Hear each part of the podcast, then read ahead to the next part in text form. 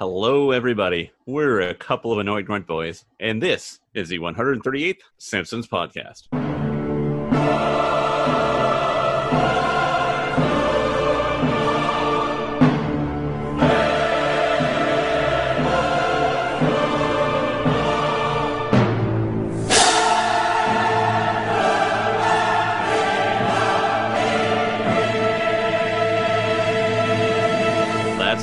We're the show that explores the show, The Simpsons, from seasons 11 and beyond. Why 11 and beyond, you ask? Well, we figured that there are plenty of other podcasts that explore the show from seasons 10 and before, or the golden age as we call it, so we want to go beyond there to reignite our passion for this beloved animated sitcom. I am half an annoyed grunt boy, Steve, and I can't do this alone because I'm not very good. So with me, as always, Your other half annoyed grunt boy, Craig. hey Craig, what's doing? We're recording this here in the midst of uh, summer. Not much new content's coming out from The Simpsons because, you know, it's summertime. Everyone's taking a break. Yeah. Well, I have some news for you, Steve. Oh, There is new Simpsons content. ooh, do tell. So I thought it'd be fun uh, that we uh, review this new Simpsons content. Alrighty. Today's episode is titled Marge Simpson Has Something to Say. It originally aired on April 14th. Your nerd code is FUTRUMP 2020. And it is from Twitter. All right. So the episode starts with uh well we don't get a traditional uh, title, but uh we see some familiar red curtains here, Steve. Yeah, those curtains were first seen in season 2, episode 3, titled Treehouse of Horror. All right. Out steps a character known as Marge Simpson. I usually don't get into politics. We're going to pause it right there real quick, Steve. Uh, this is not a political podcast and apparently Not uh, a political podcast. and apparently Marge Marge doesn't know that. All right. Well, uh, so she stands there kind of uh, nervously, you know. hmm I really enjoy uh, the animation style with the spotlight down on Marge, but like her hair is like sticking outside of the spotlight. I thought that was great. It's a really good use of lighting. It's, uh, you know, both professional but also a little loose and wild. It's great. Uh, she continues talking. But the president's senior advisor, Jenna Ellis, just said Kamala Harris sounds like me. All right, Steve, uh, who's. Jenna Harris? Well, she's an advisor for President Cheeto, as some people call him. Whoa. But she recently said that Kamala Harris, who is going to be the Democratic VP nominee, is uh she sounds like Marge Simpson. and Marge Simpson, if you guys don't know, she's she's the matriarchy of a of a family known as the Simpsons on an animated show called The Simpsons. It's on Fox TV. Yeah, it's new, but I think it'll stick around for a little bit. So uh, Kamala Harris, yeah, has she been on an episode before or? I don't think she's been on The Simpsons before, but I know I've seen her on TV, mostly on other networks like uh, CNN and like MSNBC, sometimes C-SPAN too. I've only kind of remember her on NBC. She was really funny. I think she did like a really funny J Lo impersonation and Mariah Carey. This is back in the early 2000s, I think, late Yeah. 90s. Uh, she's married to Paul F. Tompkins Anderson. Is that his name? The director. That's right, yeah. And she was great in uh, Bridesmaid. Right, right. So Marge is standing there and she's talking about uh, Kamala Harris, and uh, so she continues. Lisa says she doesn't mean it as a compliment. All right. So real quick, Steve, who's Lisa? Uh, so Lisa Simpson is to whom she's referring. That's actually the daughter of this character that's on screen, Marge. And so Lisa is a precocious eight-year-old, but unlike most eight-year-olds, she's politically aware and she's very conscious about the environment and politics and just issues in general. Hmm. I feel that uh, I can relate to her. You know, I find that too. Like of like there are a total of five Simpsons characters, Okay. and I'll, I'm gonna I'm just gonna take a moment. So we got Homer. All right. Who's that? He's the daddy. Oh, Steve, uh, we're not allowed to say daddy on this podcast anymore. All right. He's the big papa. Marge is the mommy. So that's the one that's on the screen, right? You got it. Yeah. Okay, cool. And then we have Brat Simpson. I think it's Bart. Okay. We got Brat Bart, and he wears a red shirt and enjoys skateboarding. Oh, he sounds like a jerk. He has been known to raise hell. And if that weren't enough, he doesn't take shame. He doesn't feel bad about raising hell. He underachieves, and yet somehow he takes pride in that underachievement. It's weird. He sounds like a real hellion or Yeah. hellraiser. Yeah. Yeah, then we have our aforementioned Lisa, who has a red dress and cares about things and has hair like a little coconut, or a pineapple, rather. Does she have pearls around her necklace? You know, she does. I mean, does she have a pearl necklace? yes. I don't Ooh. know if her mom or dad gave her a pearl necklace, but there it is. You said there was five. See, I'm only counting four on my four fingers, just like The Simpsons. Well, bust out that other hand because we also have Magaggy Simpson, Mm. who Ah. has hair Whoa. like Lisa, Oh.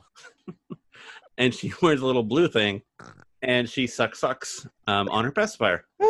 Okay. Uh, that sounds great. Uh, let's get back to the episode, Steve. Alrighty. Uh, uh, Marge is sitting there complaining about uh, Lisa again, I guess. Uh, here's what she has to say. Here starts Act Two. If that's so, as an ordinary suburban housewife, I'm starting to feel a little disrespected. Okay, I got to pause it there real quick. Um, Trump's administration is all about protecting the suburban housewife thing because he's making sure that low income people cannot be near those suburban housewives. So why is she so concerned? You know how like dogs have whistles, Right. and we don't hear it, but it's like saying something that's not really there. okay. Um, imagine if that were like a thing where you were saying something but actually meant another thing. Hmm. So, like when you say suburban people, you're meet you're meaning rich white women. Oh, I see. But the And Simpsons aren't rich. No, exactly. They're a lower upper middle class family. And then Hmm. when you're talking about other like lower class people, you're talking about poor people and people of color because uh, some people are afraid of people who are not like them.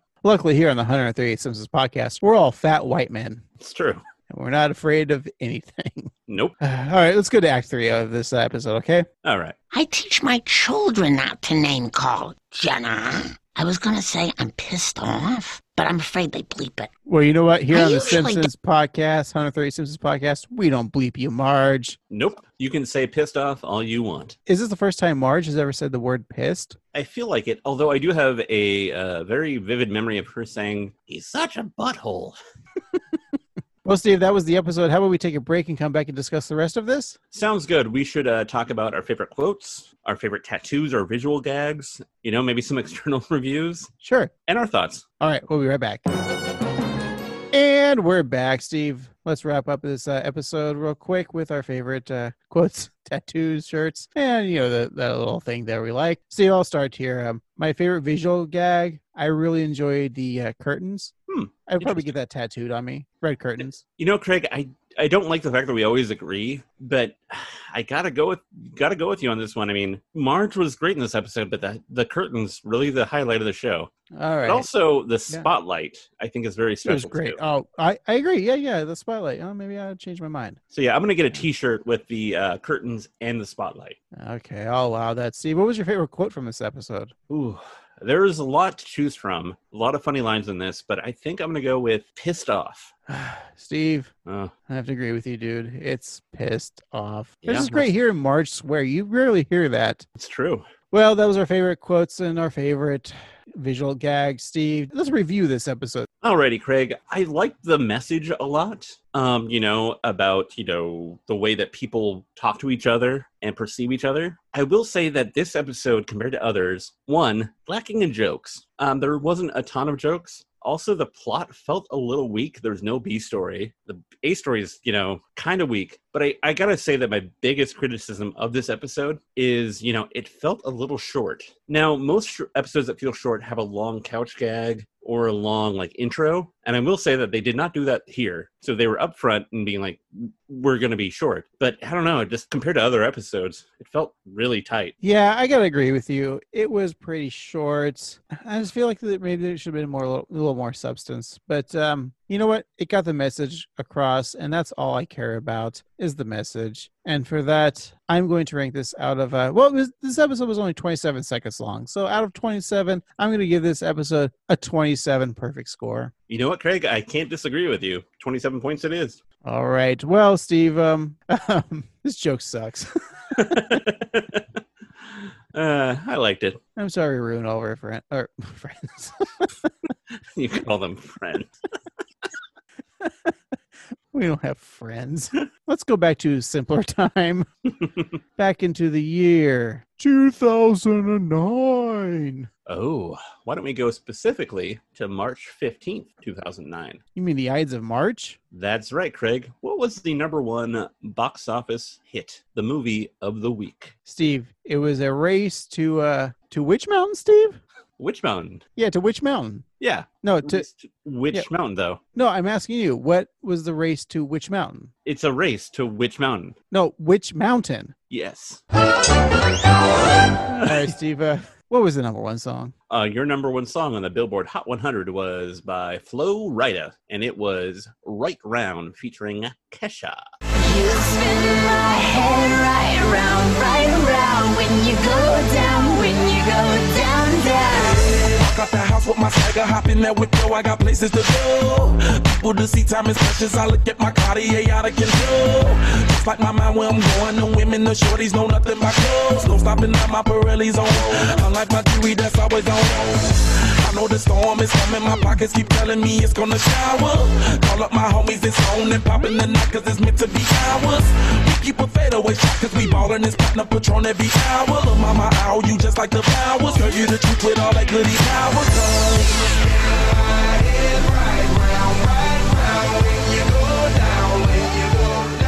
So he wrote that song, right? I assume so, yeah. Oh, I yeah, feel like he would have written it if you were dead or alive. Steve, you know what that deserves? Hmm. There you go. Thank you. Give you a little rim job there. Um, Steve, what was this episode that we're talking about? Uh, today we are talking about Gone Maggie Gone. Lisa infiltrates a convent in order to steal Maggie back, who was accidentally taken in by nuns. While in the convent, Lisa uncovers a series of cryptic clues leading to a hidden jewel in Springfield. Ooh, I can't wait to check out your hidden jewel, Steve. Oh, and I can't wait to take your convent. All right, Steve, let's uh let's take a break, come back and watch Gone Maggie Gone. We'll be right back.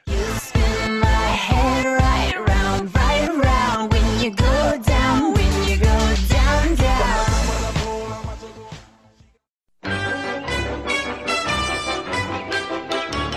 And we're back. Today we're talking about Gone Maggie Gone, the 13th episode of the 20th season. It originally aired on March 15th, 2009. It is episode 433 in the show's run. Your nerd code is LABF04. It was written by Ian Maxtone Graham and Billy Kimball, directed by Chris Clements, and your showrunner is Al Jean. All right, so Ian Max Graham and Billy Kimball. If you a listener of this podcast, we've done a couple episodes that they have wrote. They have their moments, I feel. Right. Uh, so just some quick trivia up top. The title is a parody of, obviously, Gone Baby Gone. And this episode kind of spoofs uh, the movie uh, National Treasure and Da Vinci Code. Um, and this is the first episode to have that very short version of the opening sequence in high definition. Ooh. Mm. And also the second episode to feature Maggie's name in the title. The first was And Maggie Makes Three. Oh, classic. Uh, don't forget, you're here forever. So we begin the episode with the title screen of a three eyed raven. Now, Craig, Yeah, jeez. do you think that it's a little weird that, you know, the show Game of Thrones hasn't even appeared yet at this time, probably, and they're showing a three eyed raven? I mean, what's up with that? All right. Well, we got a couch gag with our friend uh, Ralph. He was the couch gag last week's episode, I think. Yeah, it just keeps on busting into the Simpsons house to do stuff. Yeah, speaking of busting, there's a couch that's actually a pinata. So he swings at that pinata, and sure enough, that Simpsons family falls out of their couch. Huh. It's interesting that he's wearing a blindfold in this because the movie Bird Box would premiere 10 years later. Also, you know, Marge wears a blindfold in this. Right, right, right. Spoilers? I'm not there uh, yet. Oh, sorry. so our, our episode begins with a narrator telling of man being ruled by science indus- industry for centuries, but that era is coming to a close. We then see an automobile being built in a factory, and as a Made in America stamp is placed on it, the car falls to a million pieces. A joke that would have surely pissed off my dad. Not a political podcast, Steve, but isn't this country pretty much a joke now? Yeah, it is. Shots fired. hey, that's how the rest rest of the world sees us. So Yeah, I mean, the rest of the world can't be wrong, can they? no, they cannot. Right. I would go ask them, but I'm not allowed to go anywhere. No, we we're we're toddlers. I mean, our country's that young. We're literally in our terrible twos, Yeah. two hundreds.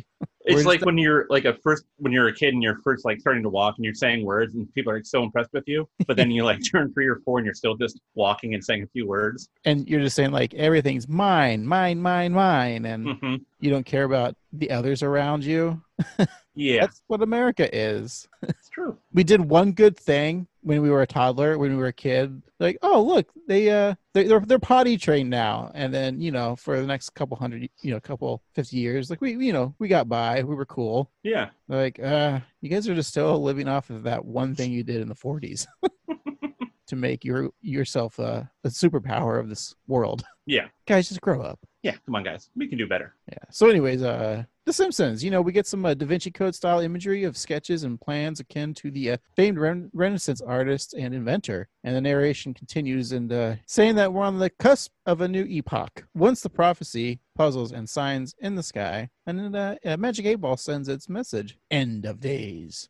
Oh no. There's a hooded figure working in on the anagram of acidic sod oven four, which works out to be Da Vinci Code spoof. Another hooded figure draws a perfect circle as the voice states that the epoch starts today. Mr. Kent Brockman has more information and a parody of Bill O'Reilly's infamous temper tantrum. Our top story today Springfield will experience a rare total eclipse of the sun. A solar eclipse is like a woman breastfeeding in a restaurant. It's free, it's beautiful, but under no circumstances should you look at it. We recommend using a homemade camera obscura fashioned from an ordinary shoebox and paper towel tube. This was supposed to be pre made. Fine, I'll do it myself. Where's the end of the freaking tape? Forget it. We'll do it next week. The eclipse is today. There's an eclipse when I say there's an eclipse. That was a parody of Bill O'Reilly. Was on Inside Edition and lost his shit and said, "Good it live! Fuck it! The newsman takes off his jacket and storms off. We then see a gorgeous animation of the moon orbiting past the Earth's view of the sun as the eclipse covers North America. And then we get a shadow to overtake our nation's capital, Washington, D.C., causing bats to fly out of the Washington Monument. Um, then the eclipse covers the building for the amalgamated sunscreen, causing several employees to jump off the building to their shameful deaths. I like that. Ed Begley Jr. is seen uh, driving around in, in a solar car, and when the shadow from the eclipse arrives, his eco friendly vehicle is stopped on train tracks, with a locomotive coming his way. Luckily, the train is also solar powered and stops just in the nick of time. I would say that was one of my favorite scenes. Just, uh, I didn't look in the credits with the names. Do you think that actually was Ed Begley just going, ah? Probably, yeah. It They probably paid like him. Um, I just like how his car had Ed Begley's solar car. And it was Ed Begley's solar train. Uh, it's a great callback too, because he's you know been on the show before. So hmm And Um, also, the monorail was solar powered as well. Because Ah. was an eclipse then, thanks That's to Leonard right. Nimoy. wow, shouldn't they have then searched for the uh, spoilers? Searched for the uh, gem after that episode. One would think, yeah. All right. Well, meanwhile, the Simpsons family have gathered in their backyard, and each with their own homemade obscuras. After they uh, hit the penumbra, they prepare for the umbra, Ooh. and Bart climbs on Santa's little Helper's doghouse to get the first view, and then Homer, wanting to be the first to witness it, uh, climbs on his son's shoulders, and Bart uh, really strong there, holding up uh, his fat ass dad. Yeah. He tells his father to hit the road, you big load, and then flings him in the air. And Homer lands on his uh, camera obscura, crushing it. My space toy! Oh, it's okay, homie. You can have my viewer. But Mom, you'll miss the eclipse. There'll be another one in North Yemen in 2027. We have totality, people. Wow. We'll be talking about this together for years. For years. I finally feel like part of a family. Oh, I can't miss out. Just one little peek. It's beautiful. Who does Marge think she is? Only presidents can look at eclipses without proper eyewear. That feels like eight years ago.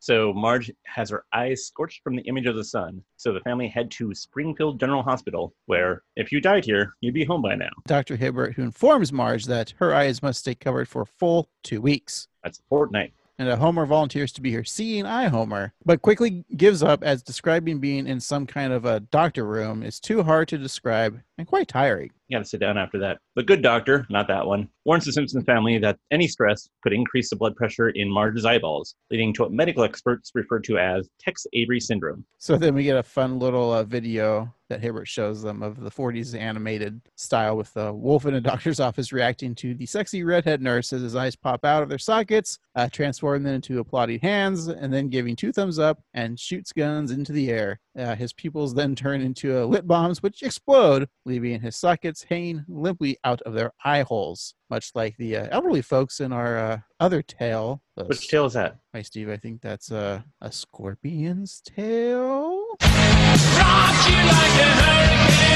Which was, of course, was written by the writers of this episode, Billy Kimball and Ian Maxtone Graham, in our uh, episode we didn't like the most. Yeah, uh, they really like eyeballs falling out. At least with this one, I'll say it's appropriate. Yeah. Uh, Homer then declares that wolves are taking our women. Oh, no. Yes. well, um, we'll circle back to that later. I, I have a fun review, but yeah, that is some trivia. Uh, not really. It's just a that's a reference to uh, a number of Tex Avery cartoons, particularly Red Hot Riding Hood. So back at home, the family is treating Marge like a princess. Every day is like the first ten minutes of Mother's Day. Homer tells his wife to rest her rods and to cobble her cones. And Lisa calls for her dad, Homer, to rush into the kitchen where they find that the room has been overtaken by rats. Oh, Yeah, Indiana Jones's dad would appreciate that. it's true. The rodents are everywhere, climbing through the cabinets. They're on the kitchen table, and they're using the paper towel rolls, the treadmill. They're also riding an egg beater, and they've uh, completely taken over, Steve. Oh boy. Not taking over you, just taking over yeah. the kitchen. No, yeah, they haven't taken over me yet. Yeah. If they did, you'd be actually a good cook. Oh, Oh, wow. I'm throwing Good some. Yeah, I'm sure you're fine. Also, you're wrong, Craig, because if they climbed on my head, what would they grab? Homer has more hair than you. It's true. Everywhere, too. Yeah. I've seen. I look like I look like a seal. The scene reminds Homer of that delightful movie he taped in the theater, which we then see uh, his bootleg copy of Ratatouille, spelled R-A-T-A-O-O-E-Y. Hey, he spelled it phonetically. Yeah, it's fine. And in keeping with tradition, one of the furry pests jump on Homer and uh, begin to control him. Ooh. He's controlling me with my hair, using me to cook a delicious sole meuniere with a celery root puree and carrots vichy. Mmm, this is good. Good, but not great. I'll go get some rat poison. It, it, it, it. Homer then grabs the strands of his hair that were previously held by the rat and walks himself out of the room. I know they've done a Ratatouille parody before. I think it was one we we uh, reviewed because I remember saying like I still haven't seen Ratatouille, and uh, as of this recording, still haven't seen Ratatouille. huh, I watched it, I think, at the beginning of quarantine, actually. Did you learn any new recipes? Um, no. I will say that I think that ratatouille, the dish, is more fancy than it is good. It's basically That's just a- yeah. vegetables. Yeah, and I think we've had the same conversation that that I've never had the food either. So Okay. two strikes for Ratatouille. But the film was fun, and I forgot that Janeane Garofalo was in it. Well, anyway, Homer heads to the Shelbyville shopping center where he finds Best Buy parody Pest Buy. Inside, a sarcastic guy has the uh, poison to kill those dirty rats, and the clean ones too. Maggie is instantly drawn to the candy colored poison. Homer sets Maggie on the ground, where Santos E. Helper is trying to steal Maggie's uh, toy bunny. Doesn't he say something like, uh, "I don't know why they uh, they look so appetizing" or something like that? What is it with babies and colored candy colored uh, poison? I kind of like this uh, scene though, because uh, the fighting between uh, Santa's little helper and Maggie continues as Homer tries to drive while attempting to keep Santa's little helper from Maggie, and then Maggie away from the rat poison. And Homer veers off to the overpass and falls into the woods below. Um, that was fun. Uh, Homer wonders how he will get himself, Maggie, and Santos. Helper across the nearby river so he can drink at Moe's. Luckily, there is a small boat nearby, but unfortunately, the load is too heavy for all three beings to be ridden to ride the boat at once. I like when Homer and he drives off the uh, overpass, and he's just like, "Why did I even bring the, the baby and the dog?" that was great. And then uh, one the things my favorite things coming up is uh, is this clip here. Let's see, I need to get the baby, the dog, and the poison across the river, but I can only take one thing at a time. I can't leave the baby alone with the poison, and I can't leave the dog alone with the baby. Can someone help me with this puzzle? Professor Frink, help me figure this out! Yo, over here! What? Oh. Great time to nap, Einstein. So Professor Frink is now dead. Homer murdered him. He's just trying to throw the pills to uh, get his attention, but it was a lucky shot. Million Well, to one. Yeah. Well, that first act ends with, like I said, Professor Frink. No, I'm just gonna say he died. Okay. We get a graphic that shows Homer's dilemma and text re- that reads, uh, Puzzle the first. How does the fool cross the river with his burdens three? So Homer in the next scene is drawing a diagram in the sand to figure out his conundrum. And he thinks he's got it figured out, but then discovers that canines are pretty good swimmers. Okay, Maggie, dog, poison, you're all involved, so listen up. First, I row Maggie over, leaving the dog in the poison. Then I row back alone, take the poison over, and bring Maggie back. Then I take the dog over, come back, get Maggie, row across, and before I know it, I'm back at home. Huh? Were you listening at all? Sir, I'd be obliged to you if you'd help me puzzle out my fox, duck, and corn situation. Well, the puzzle done puzzled itself out. Well, it's one of my favorite, uh, the whole uh, duck and corn fox thing. That's old. It's a classic riddle. Right. And I remember that riddle like in like elementary school. Yeah. And I think the one I really think most of is that uh, episode of the UK Office where they're having to do the uh, do the same riddle, and Tim and uh, Gareth are teamed up to figure it out. Oh, right, right, right. Yeah. I think it was like the last episode of the first series. I don't know, but uh, I just remember Tim going, "Yo twat, yo twat, yo twat," Or twat. and because that's the same episode with uh, "Free Love on the Free Love." Free love Free- highway. Yeah. that's that's my favorite episode. I think of The Office UK OG. oh yeah. That's long. Um. Homer and Maggie are now across the river, and the uh, Simpsons patriarch must now find a safe place to keep his daughter. And what's safer than children than the watchful eyes of God? Homer drops Maggie off at uh, St. Teresa's Abbey, where they'll keep an eye on her. Homer will be watching too, just in case God's busy making tornadoes or not existing. I like that line. That was a good line from Homer. Yeah. Uh, so he hops back in the boats, only to discover that he's left McGaggy amongst Catholics. Oh no. Yeah. When he attempts to retrieve her, an angry nun points out that the mission statement of St. Teresa's is clear: any child left here will be cared for by Sisters of St. Teresa. Any child left here will be cared for by the Sisters of St. Teresa. Why would you leave such a beautiful baby on our doorstep? Cause she was fighting my dog and stealing my poison. Now give her back so I can take her home to my rat-infested house. No, the poor dear is right where she belongs. Come on, lady, have a heart. I'm sure your husband does stupid things sometimes. I'm married to Jesus. Yeah, right. And I'm married to Wonder Woman.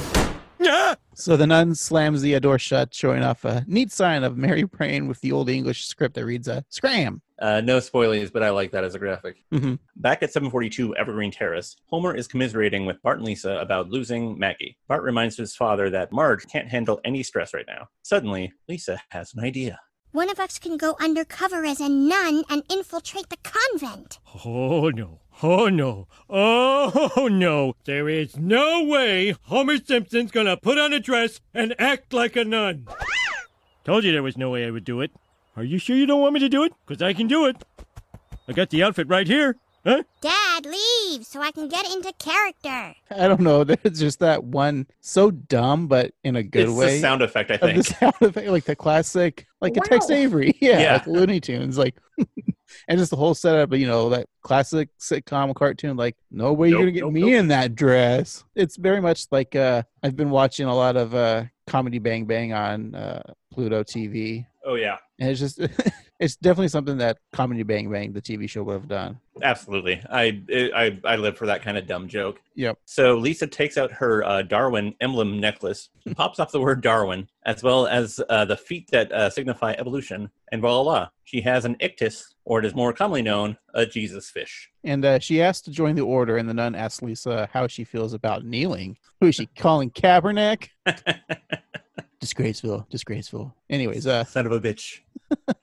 he's a terrorist. Lisa can't get enough of of kneeling, so uh, so she's in. And uh, the nun shows Lisa around and tells her that uh, she must wear her habit modestly, and not like Sister Marilyn. Yeah. We get a Marilyn Monroe mut- nun standing over a grate, blowing up her uh, habit. It's a hard habit to quit. Just then, Lisa finds the nursery. She looks into the classroom as a nun is singing, If you're happy and you know it, that's a sin. Uh, there are plenty of babies in there, but no McGaggy. Mother Superior, are those all the babies in our orphanage? Looking for more unwanted babies, are you? Well, next week's nine months after the prom. They'll be stacked up to the ceiling. No, I was just thinking you might have some in the back you haven't put out yet. Oh, a doubting Thomas, are you?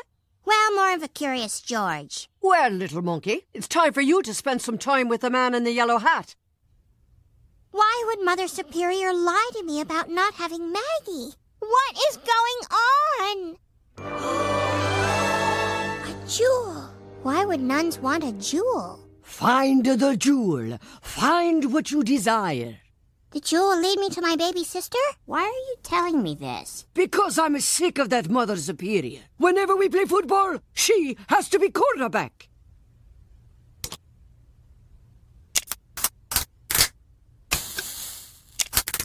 Now, you must solve a series of clues. You mean an increasingly difficult series of challenges to my intellect? That's so cool. Plus, you find your sister. Oh, sure. Your first clue.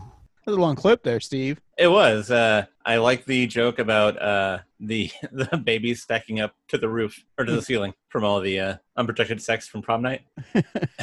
and I like that uh, referring to not a doubting Thomas, but a curious George. And uh, she has to visit the man in the yellow hat, which is uh, Uh, yeah. Jesus, because he has a halo. George. Yeah. Oh, it's Curious George Jesus. I think so. I think it's a whole allegory for uh, creationism versus evolution. That's why he's hanging out with a monkey all the time. Well, so the nun points to a stained glass window of Lisa discovering the jewel. It reads, Horte Durum in Corde et Anima, which is Latin for seek God with heart and soul. Well, what does that mean? You're nuts in my face. No. Lisa sees the nearby pipe organ and is inspired. She quickly takes to the keyboard and starts playing Heart and Soul. This causes a mechanical whirring, and the organ opens up and displays a complex Game of Thrones style diorama, which shows a mechanical angel turning a key, starting a series of events for the Rube Goldberg device. Yeah, marble rolls down a path, flipping a Pontius Pilate figure who is uh, sitting at the Last Supper. The figure lands on a scale which raises a lit candle just below a small vial of holy water, and the water boils and steam powers a locomotive which opens another door, revealing more gears and cogs and moving parts.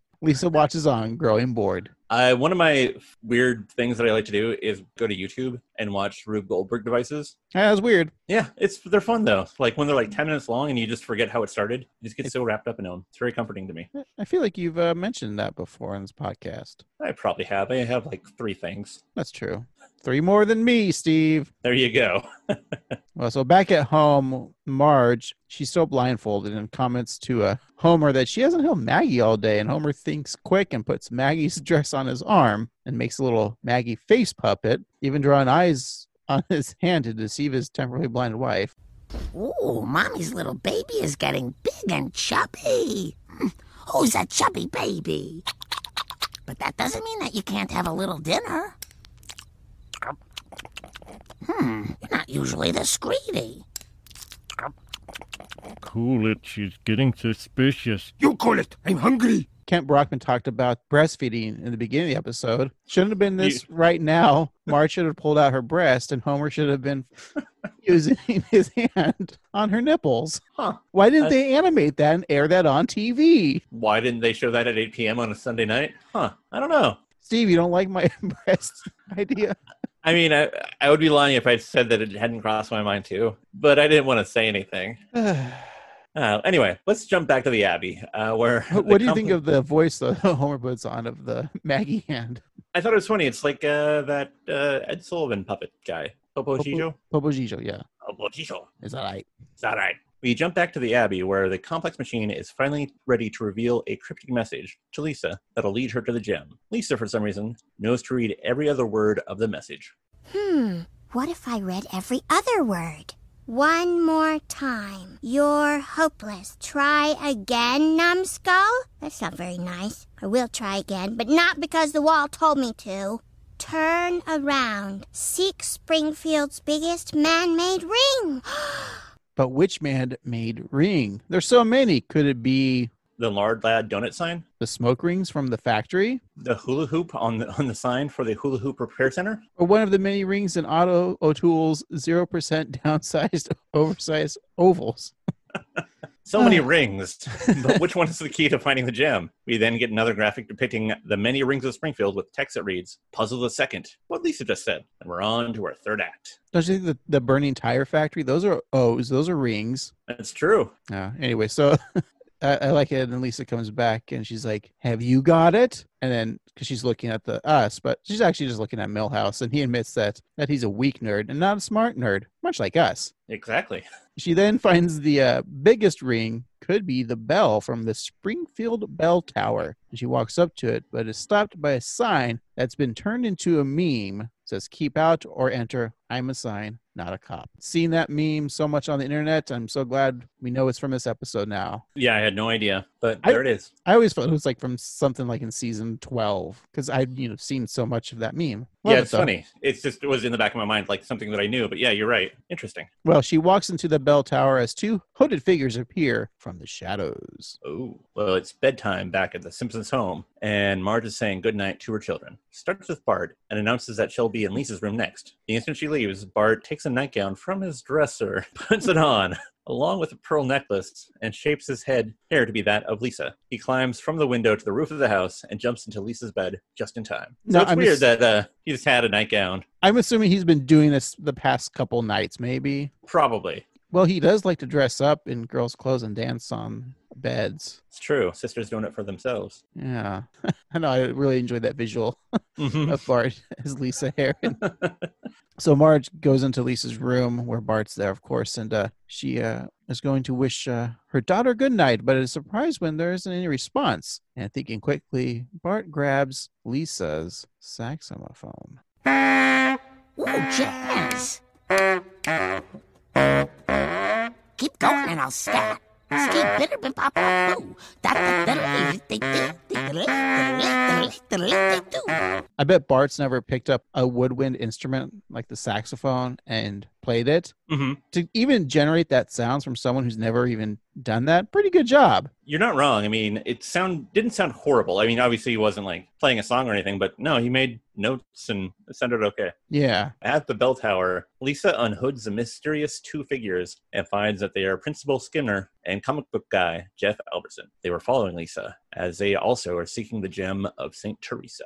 They knew of the gem because they are an ancient order of mystery buffs who hide in shadows and call themselves the Brethren of the Quest because they do their sleuthing in Skinner's mom's Nissan Quest minivan. So cool. Uh, so after threatening to tell uh, Skinner's mom about the unwanted minivan usage, Skinner explains the secret of the gem. Well, legend has it, Steve, that on her deathbed, Saint Teresa of Avila had a vision uh, of a Jula that would usher in an era of peace and harmony. Uh, she sent a team of nuns to the New World to find the gem. We then get a fun visual of the nuns sailing on a pirate ship, fencing with yardsticks, walking with a habit wearing parrot on their shoulder, and dancing a fun jig with a wooden leg. So the nuns land in where they're greeted by the Phillie Phanatic. I kinda like that scene. And uh, they used the timber from their ship to construct a convent, and by simply just turning their ship over and placing a cross on it. And the nuns are determined in their mission. But uh, Skinner explains word got out about the gem.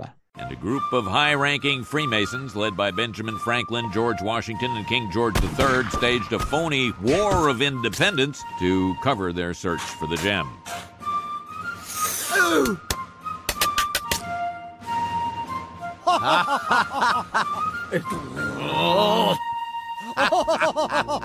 Fleeing the violence, the nuns of St. Teresa's left the colonies and settled here in Springfield.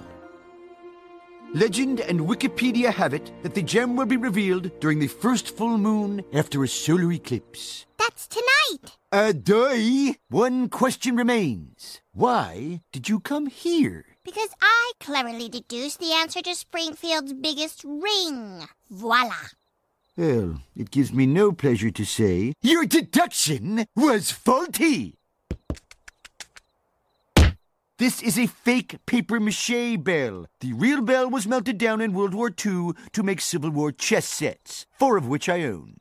So the Revolutionary War was all a scam? This country makes me sick. This country's built on lies. This country makes me sick. Did you know that the uh, Ben Franklin cuts up the snake? It resembles his Join or Die political cartoon, also known as the uh, Don't Tread on Me snake. Duh. It's always weird when adults say adoy You sound like a dick.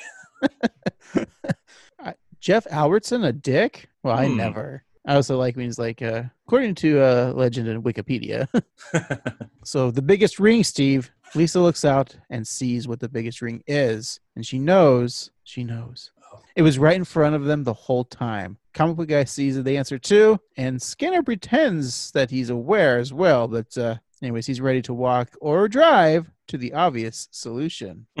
Craig, I think I might have a blunder. Oh no! That's right. When Lisa was looking at the Springfield Bell Tower from the park, the top level had only the bell, with two openings on each side. However, when Lisa, Albertson, and Principal Skinner go to the top level, there's another room and no openings at one of the sides. Boy, I really hope somebody got fired for that blunder. Me too, friend. Me too. Well, they head to the Hollywood Lake Springfield sign where the word ring appears. And when they climb up it, they are met by hounds. And connected to those hounds, Steve, why, it's one and only Waylon Smithers and his boyfriend, Mr. Burns. Well, well, if it isn't the Tardy Boys and Nancy Clueless. Mr. Burns, what are you doing here? Oh, I've known about the gem for years. You see, my dear girl, I joined the Freemasons before it was trendy. That's my eyeball on the dollar bill. That's also my pyramid. Hence, I trailed you on your quest, accompanied by my faithful albino. I keep telling you I'm not an albino. I just use a lot of sunblock.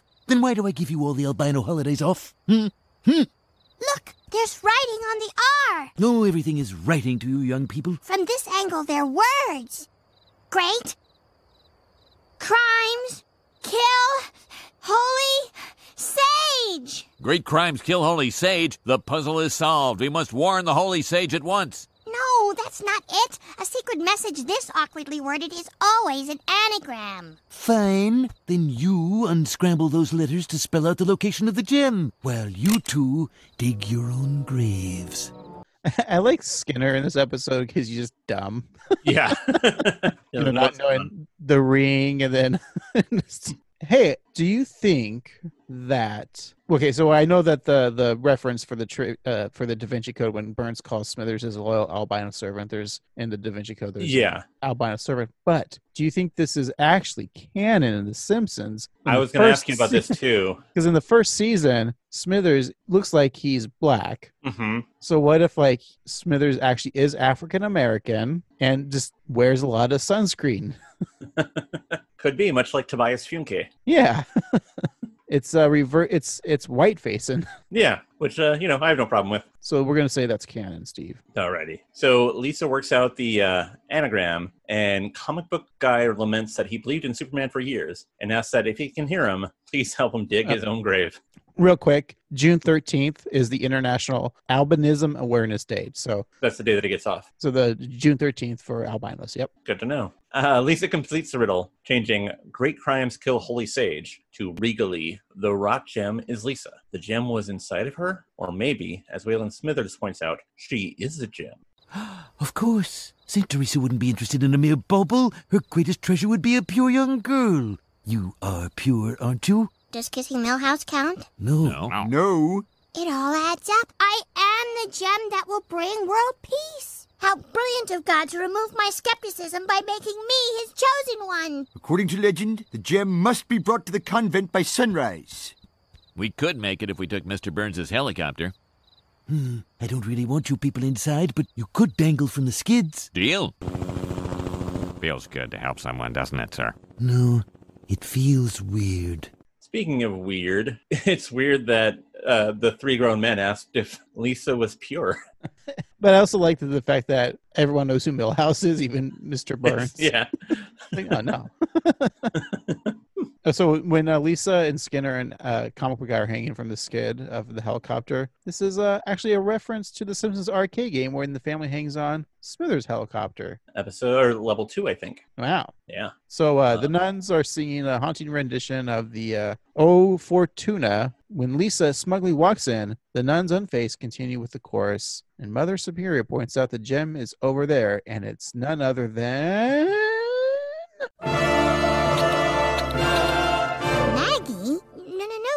solution was regally the rock gem is Lisa. Oh, please. How many sentences start with the word regally? Um, this one? Oh, give me that. It's really Maggie, Sherlock. You know, I have to point out that this only makes sense if I get the wrong answer first. I said hush! It's funny too because Lisa is the smart one and she's solving all the puzzles, but she's already solved two of them wrong. Yeah, her uh, ego in this episode, Steve. I tell you. Yeah, I mean, Homer only had to solve one riddle and he did it right the first time. Oh, that happened. I forgot about that. it was like an hour ago. I know. So the Sister of God declares a new era of prosperity and peace for Springfield as Maggie's glow brings a rainbow colored aura over the town, resulting in rival mattress sales, people hugging, letter carriers, and dogs to befriend one another, and an ump, an opposing team uh, captain, to cease their arguing and to make out a little bit. Uh, that's pretty good at that scene. Yeah. um, so even the warden is feeling the effects of Maggie's uh, powers, and uh, he sets Snake's electric chair to massage. And even the jailbird knows that the gem of Saint Teresa has been returned to the throne. Hey, I have a question. I know there's they always make the running joke of Snake in the electric chair and about to be killed. What Mhm. ha- what has he done to like deserve the ultimate punishment of death? Yeah, I mean, for the most part, he's robbed the Quickie Who? Mart. Yeah. shot him. Other than that, though, he hasn't really done many other crimes. Yeah. After four centuries of patient, sacrifice, all is peace and harmony. In walks Marge, demanding her child. Her mother's intuition led her to Maggie. Lisa pleads with her mother that Maggie has brought peace to the town and reports of less road rage in Shelbyville. Well, Marge wants to see the utopian peace, but uh, Maggie unwraps her mother's bandages, and Marge realizes that Maggie's even more beautiful than she remembers. Marge knows God would never ask a mother to sacrifice her child for the good of the world. Again, As they head home, Marge is worried that she's being selfish. Homer comforts her and mentions that he offered another gem child for the precious throne. wonder who it was. Hmm. Well, I think it was Bart. Oh. And it was. So he takes over the throne, and a picture of the Virgin Mary transforms into the devil himself. Oh. And the pillars of church turn into giant snakes, and the ground splits open as fire and brimstones appear everywhere. And this means Bart is so staying up past his bedtime. Oh, yeah. And that's the end of the series. End of the series? I'm assuming so. I mean, it Yeah. ends with like hell on earth. Makes sense to me. Let's wrap it up. Like wear a condom? Yeah. That's weird on a podcast, but uh, okay. Done. I feel safer already. We'll be right back.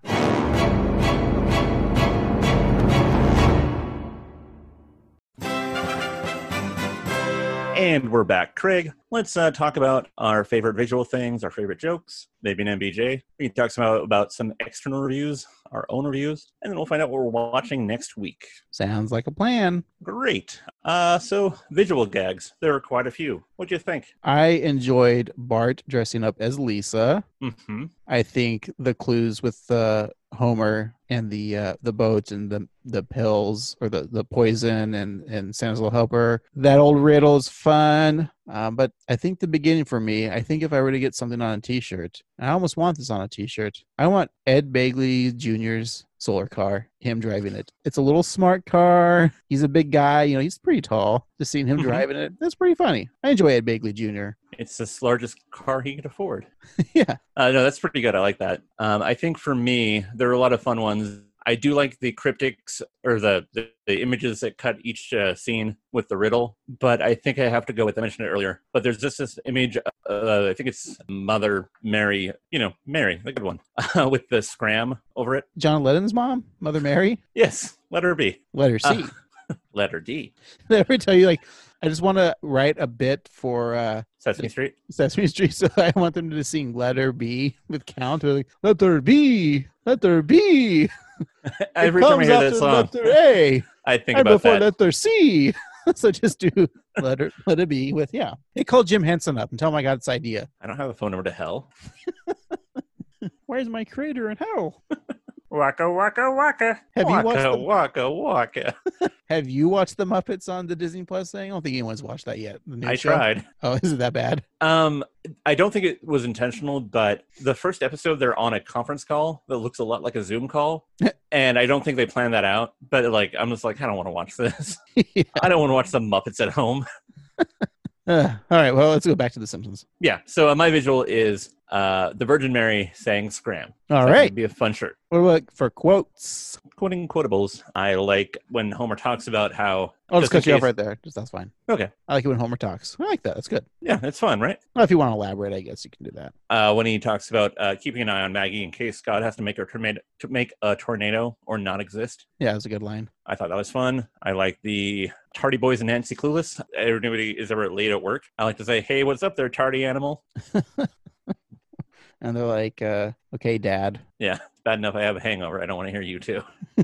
But yeah, um, I would say that like there were a lot of laughs on the show, but I don't know of any like specific quotes. I mean, it was cool to see that sign, the "Do not end" or "Keep out" or or "Do." I'm not a sign. Like that. Yeah, that could be a T-shirt as well. Yeah. This one did have like a lot of more visual gags Mhm. um, than quotables, but I mean, just some of the, the stuff like Homer says too. I mean, even like I'm looking back to the notes, I forgot about the Tex Avery parody they did. I mean, that was great too. Yeah. I think one of my favorite visual scenes too was when Homer is complaining, "There's no way I'm going to be dressed as a nun," and they did the quick little whoop, the, the cartoon thing. I think it's Yeah, one of my favorite scenes too. That was, that was a really good scene. Um, also another one that I'll mention is uh, Marge uh, feeding Homer's hand. I thought that was fun too. Oh yeah, of course. How did we forget that? Yeah. Okay, I think my favorite quote, uh, just a quick line from uh, was Homer was like, well, "I broke my space toy." I I laughed at that line. Yeah. So, uh, and then Kent Brockman's uh, rant. Of course, we love Kent. Always. But yeah, I think going, I'm going with uh, "I broke my space toy." I think that's a good one. Yeah, I would say that Homer's definitely the probably the MV, MVJ of the show of the episode at least. I'm going with Skinner because I like it when Skinner's dumb. So I Yeah. uh, I like uh, Skinner. There's my MVJ. He's a good runner up. Yeah, for me. All right. Uh, before we review, I think we might have someone other reviews. Um, yes, I have one from TV.com. It is from uh, May 2nd, 2011, so a couple years after this first aired. It is by uh, the writer Boomy, and it uh, they give the episode uh, 10 out of 10. The uh, title of the uh, review Wolves are taking all our women. The review reads Wolves are taking all of our women. The best line I've heard in a long time. Where did it come from? Who was deranged enough to come up with this awesome line? I want to shake the hand of the writer who thought of this line. All day long, I find reasons to say, Wolves are taking our women. Wolves are taking our women. Wolves are taking our women. Wolves are taking our women. Wolves are taking our women. Wolves are taking our women. Wolves are taking our women. Wolves are taking our women. Wolves are taking our women. And that's the review.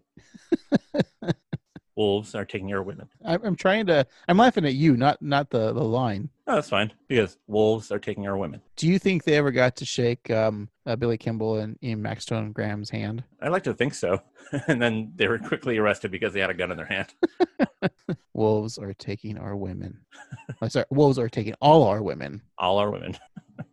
so yeah, that's a fun review. So that was a very positive review, I guess. Yeah. Uh, Steve, I have something uh, on the other side of the spectrum of positive. I believe that would be negative. I think you're correct. All right. So this is from the International Movie Database. Hmm. And it's from uh, Sam Rick 28, reviewed June 2010. And uh, here's the title, Steve Pathetic, Simply Pathetic. Um, warning spoilers. Most season 20 episodes are awful, and this one is no exception. Long story short, Homer's negligence leads to Maggie being taken in by nuns. Lisa tries to get her back while Homer tries to fool Marge into thinking Maggie's still there, while Bart does the same for Lisa. The plot is disgusting. Lisa, while trying to get Maggie back, deciding decided that hunting for the lost jewel will somehow magically magically lead her to Maggie for some reason. Next, to solve a clue, she enlists the aid of Milhouse, who has nothing. But then Lisa solves the riddle a mere second later with no help. Not joking. Unfortunately, it literally only takes her three seconds. No, wait, it gets worse. In order to fool Marge into thinking Lisa's still him, Bart dresses as Lisa to make Marge think that he's her. Now, the problem is, Marge's temporarily blind due to staring at the sun during an eclipse. So, what was the point of the cross dressing? And then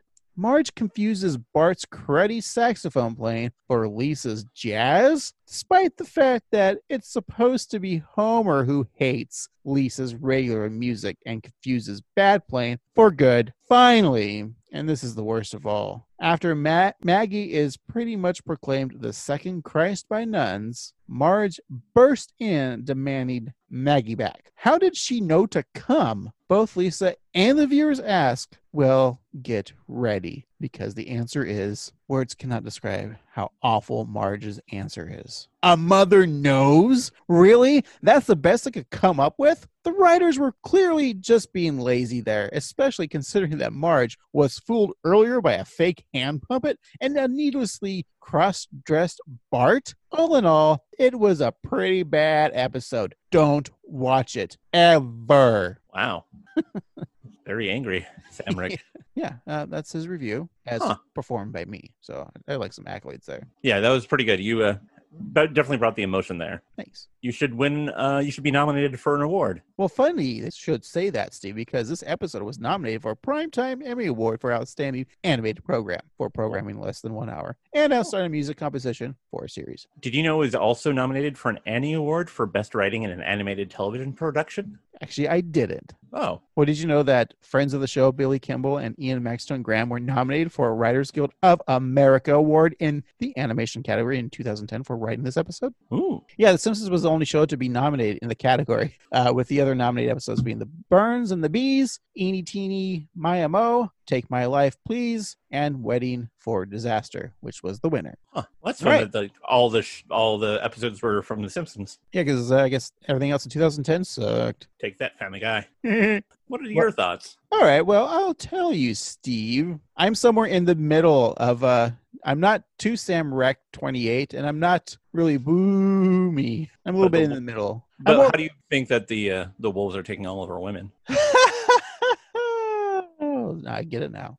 It was a horrible laugh, fake laugh. Um, I don't know. I kind of uh, I enjoyed this episode. It's certainly not the best, and I'm not familiar with uh, Da Vinci Code. I mean, I, I know the knowledge that I need to know, like the albino servant. Um, I am I'm a fan of the uh, National Treasure movies, though. Those are pretty fun. Mhm. It's uh, Indiana Nicolas Cage, but um, so you know the and I like the the fun little like clues are that uh, they're trying to have like the audience play along with, and they're just ridiculous. I mean, I mean the the Lisa trying to figure out the the anagrams. Um, you know Homer in the beginning too with uh, the riddle of the fox and the the corn and the baby and and uh, that scene and uh, there, there is just like a lot of like fun little set pieces in this episode now plot wise it it you know i don't think the the plot really matters in this episode it's one of the few episodes where i i don't care that there's not really a plot that needs to be told i think that being said uh it was uh it, it was fine you know it was uh cromulent as we like to say i think it would be one of those episodes that if it was on in the background or I've been flipping through the ta stations, I'd watch it because, uh, again, like I said, there's just some, some fun, very fun visual gags to watch in this. And uh, we even said that. So, uh, that being said, this episode uh, rings. Steve, there's uh, five letters in the word rings.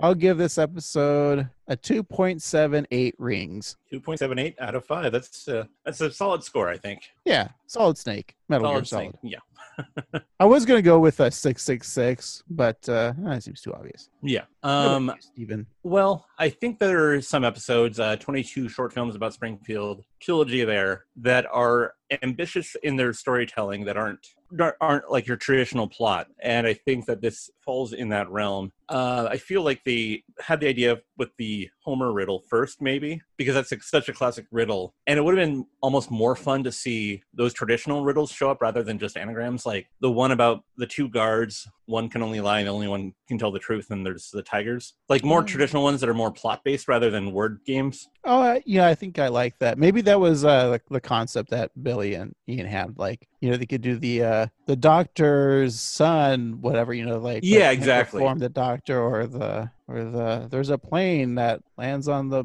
crashes on the border of Canada and and uh, America where they bury survivors. That's not really, but yeah, I guess that's one of them too. But yeah, You know what I'm talking about, though. Yeah, Yeah. like more traditional, like story based riddles. right. Uh, But- because Lisa mostly solved anagrams. Yeah, and, and it, she did a bad job too. Yeah. Um, that being said, I thought it was a fun, kind of silly episode. Um, the story about the nuns going through like history and like the Revolutionary War being fake. I thought that was a lot of fun. Uh, I like the way that they tied in the idea of an, an eclipse with like this whole big uh, mystery and this uh, the whole conspiracy theory that is that was inspired by like from uh, National Treasure and the uh, Da Vinci Code series. Uh, so yeah, I think that this is a silly episode that might not be the most important, but it's a fun time. They do a lot in this episode, and it's visually really a lot of fun. So I'm going to say that there were 13 original colonies when the nuns showed up, and out of those 13, I'm going to give this a 7.7.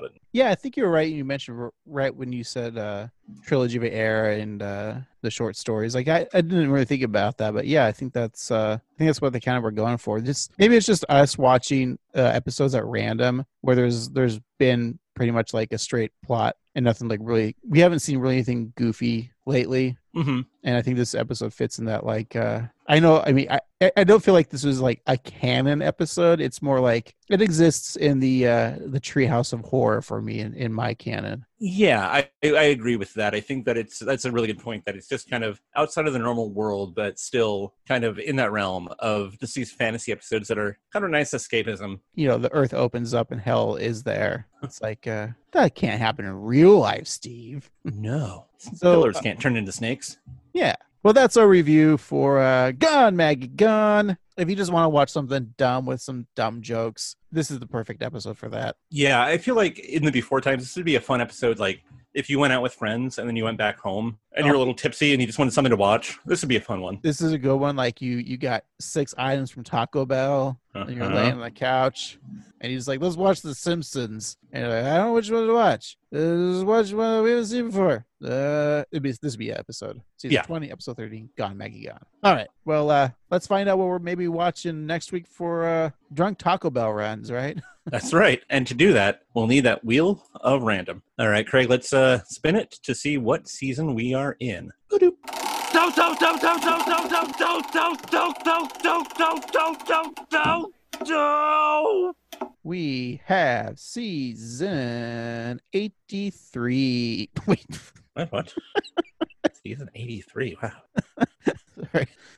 we have season 30. Season 30. And uh, let's spin to see what episode we're watching. Don't, don't, don't, don't, don't, don't, don't, don't, don't, don't, don't, don't, don't, don't, don't, Woohoo! We have episode 21. 21. Season 30, episode 21. Why, that happens to be D'oh Canada. That's right, Steve. The Simpsons holiday at Niagara Falls, where Marge must rescue Lisa when a mix up sees her mistakenly granted asylum in Canada. Elsewhere, Homer takes Maggie to a Daddy and Me class. Hmm. Uh, so this episode aired April 28th, 2019. Uh, do you have any recollection of it? Hey, we were doing the podcast at this time. It's true. We haven't reviewed this. We've reviewed a few from season 30, so it's not too not too old. Um. I do kind of actually remember this um, because I remember the Daddy and Me class, and I think that comes up a couple times throughout season 30. I think you're right. Yeah. Yeah. All right. Well, it's got Canada. We like, like Canada. Canada. Yeah. Mhm. Let's watch that episode next week. Sounds like a plan. All right. Until then, uh, we have uh, we got a store on teepublic.com slash user slash annoyed grunt boys. You can also contact us on social media at 138 Simpsons on Facebook, Twitter, and Instagram. And you can always email us at 138simpsons at gmail.com. And you can always uh, go to your favorite podcasting app, leave a review, subscribe, and uh, write your favorite riddle, uh, whatever it is. That's demanding. Yep. Do it. Or, Or you just- can just write a question or a Simpsons quote. For this week, I've been half an annoyed grunt boy, Craig. And I've been your other half annoyed grunt boy, Steve. Remember, keep watching the skis. Scram. Wolves are taking all our women.